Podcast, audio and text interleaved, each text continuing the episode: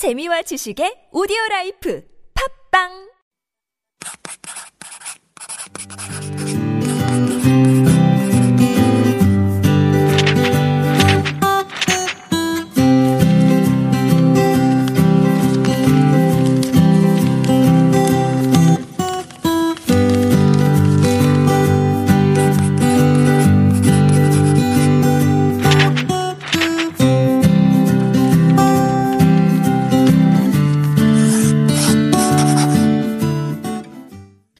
Hello everyone and welcome to the Super Radio's Living Korea at 101.3 TBS EFM. My name is Paulina and I will take you on a Mugunghwa ride through the life in Korea. Last week we talked about the various types of accommodation and I introduced you briefly to the city life and countryside life in Korea, as well as some main popular neighborhoods in Seoul. I want to tell you more about various regions in the country and their pros and cons.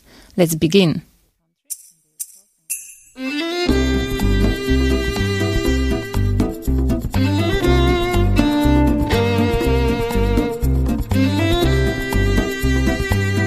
South Korea consists of nine provinces and seven metropolitan cities, plus the Seoul Special City. As you probably know, Seoul is the capital city of South Korea and boasts the largest population with more than 10 million people, while the whole Seoul metropolitan area accommodates more than 25 million people, which is half of the whole population of the country. Sounds crazy.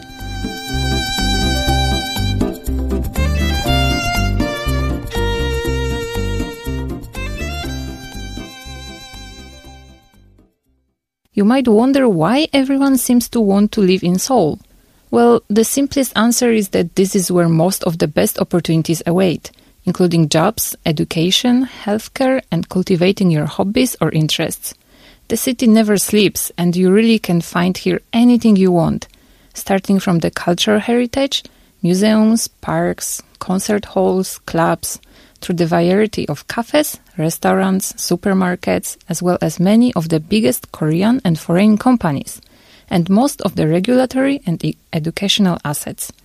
But as you can imagine, it can make the city really crowded and busy. The air pollution doesn't help either.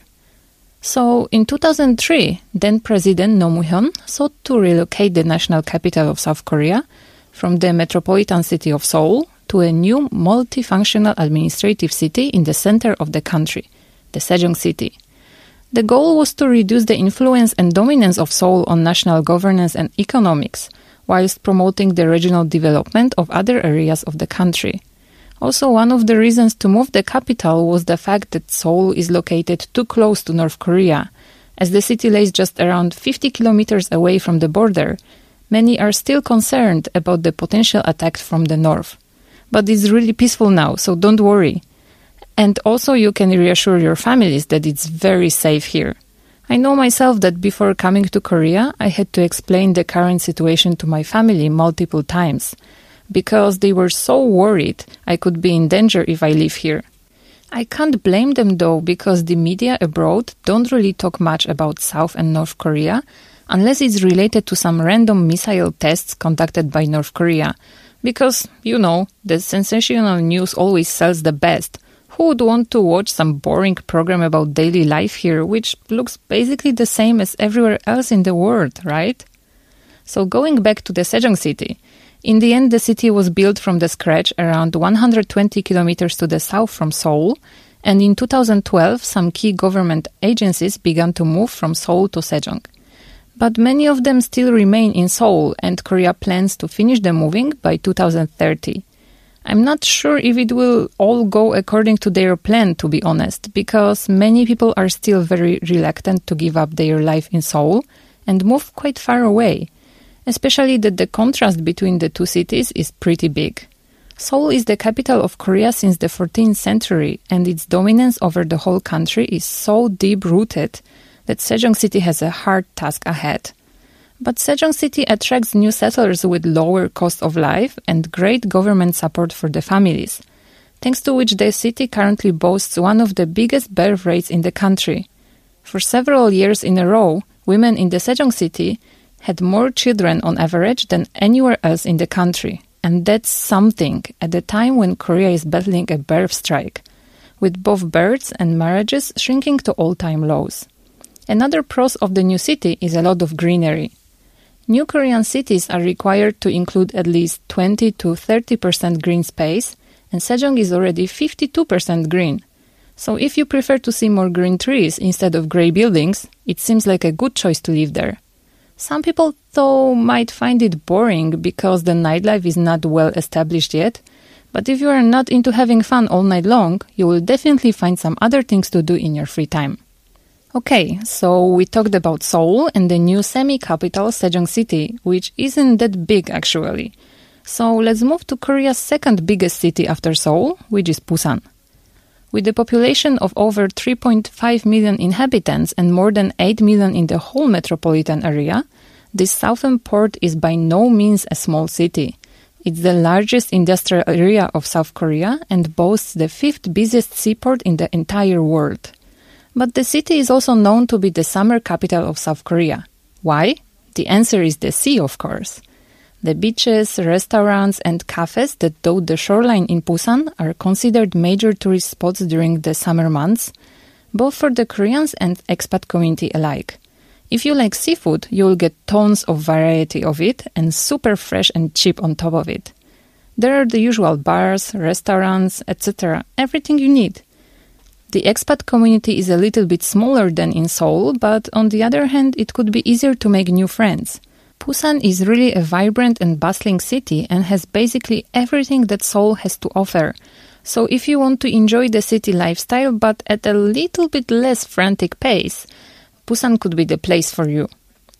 The third biggest city is Incheon with the population of around 3 million people. This city is set on the northwestern edge of the country and is the home of Incheon International Airport, the first stop for many travelers arriving in Korea. How is the life there comparing to other cities? Well, it is not Seoul, which makes it less busy, but at the same time, Incheon is very close to the capital, which gives you the opportunity to enjoy the best of what Seoul has to offer and then go back home to a less frantic environment. The city also has plenty of parks and beaches on the nearby islands, so there is really a lot to do. Now let's move on to the fourth largest city in Korea, Daegu. It is located more towards the southern part of the country and also well known for being the hottest city. Locals call it Defrika, which is a combination of words Daegu and Africa. Indeed, it gets really hot in there in the summer, and I have experienced it on my own because I lived in Daegu during my first year in Korea when I attended the Korean language school. I arrived in Korea in August and went to Daegu right away. Honestly, in the very beginning, I was wondering if I would be able to survive the summers here. It was just so extremely hot and humid. If you come from a tropical country, Daegu's got nothing on you. But in my country, the summer tends to be hot, but is usually quite dry. So I find it more bearable than the heat connected with very high humidity. So if you are not used to such weather like me, brace yourself. Daegu is surrounded by mountains, so there is plenty to do for nature lovers, and it has everything from a large expat community through good shopping to a great nightlife. Daejeon is the fifth largest city in Korea. It is considered to be the science and technological hub because it is where Korea Advanced Institute of Science and Technology is located. The city lays almost in the center of Korea, and all other major cities are just two hours away. If you are looking for the convenience of a city life, but without the huge hustle and bustle like in Seoul, Daejeon might be a good option to consider residing in. Next on our list in Gwangju. Korea's sixth largest city. It is located on the southwestern part of the country and it takes around three hours to get to Seoul. Although you might not find a big variety of options like in the biggest cities, it has something for everyone nightlife, shopping, national park, and many hiking trails. Last but not least is Ulsan. Among all seven metropolitan cities, Ulsan has the smallest population with around a million people.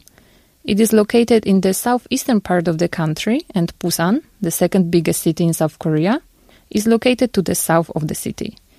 Busan is known for being home to the world's largest automobile manufacturing plant the world's biggest shipyard and the second largest oil refinery in the world. But Busan is not just about the manufacturing. The city has great sandy beaches, many tourist attractions, parks, and apparently recently, it is also becoming popular for whale watching. Sounds interesting. The last city I want to talk about is Jeju City and the whole Jeju Island. It is officially called Jeju Special Autonomous Province, but you don't need a passport to go there from the mainland. Don't worry. It is often uh, listed as a must see place in Korea, because it's called the Hawaii of South Korea sometimes, and I have also visited it as well. Unfortunately, I don't really remember much from the trip because it was organized by my school and it was in a typical Korean pali pali manner, which means faster, faster. This place is full of travelers, vacationers, and honeymooners, and there are signs everywhere in multiple languages. Renting cars, bikes, and scooters is super easy and also necessarily if you want to go around the island comfortably because the buses don't go very often, so it might be quite troublesome to travel using just the public transport. Locals on the road seem to be used to tourists stopping and going and driving slightly confused and just go around as opposite to honking and getting all agitated. So you don't really need to worry about them and the whole island is really tourist friendly. The views can be spectacular and there is really a lot to see, so you won't be bored if you will stay there. But on the other hand, if you prefer more of a, a busy lifestyle and nightlife, oh, it might be quite hard for you to get used to it because the island gets very quiet in the night. Yes, Jeju Island is a city for tourists, and wherever you go, you will never be the only one tourist in some spot. But still, there is a lot of locals who live there. In the past, there was a boom of living in Jeju Island because of one of Korean famous stars, Lee Hyori. Jeju life is a little bit different from other cities. I mentioned already about the Pali Pali culture. However, Jeju has a definitely slower pace. There are many guest houses and some young people go there for work. Since the expat community is smaller than other cities, it might be easier to make new friends and the general atmosphere of the community is more like a family. This is why young people prefer to work at guest houses there because they can meet various people from all over the world and get closer easily, which is a great experience. Since Jeju Island is surrounded by all the beautiful seas, it attracts a lot of young people there. And one of the reasons people love to visit the island is surfing. These days, surfing is a thing among the young generation, also in Korea. Like I mentioned, Jeju can be very trendy, but at the same time, it could be very classic and traditional. For a long time and until now, Haenyeo is one of the main features that represent Jeju. Recently, Haenyeo uh, was listed on the UNESCO Heritage List. By the way, Haenyeo refers to female divers with no scuba gears. They are really, really famous on the island and they are some kind of heroes. If you want to learn more about Haenyeo, there is a Haenyeo school. You can have your own experience of Jeju's tradition. I have introduced you all the major cities in Korea and keep in mind that whichever city you choose to live in, it's still a pretty small country and incredibly accessible through various transport options like trains and buses, so you can easily visit other cities.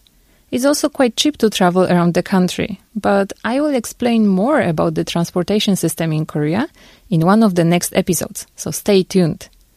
If you have any requests or suggestions, please send us an email to superradio101.3 at gmail.com and check out our Instagram at superradio101.3. Thank you for today's ride with Super Radio's Living Korea and enjoy your day wherever in the world you are. Goodbye.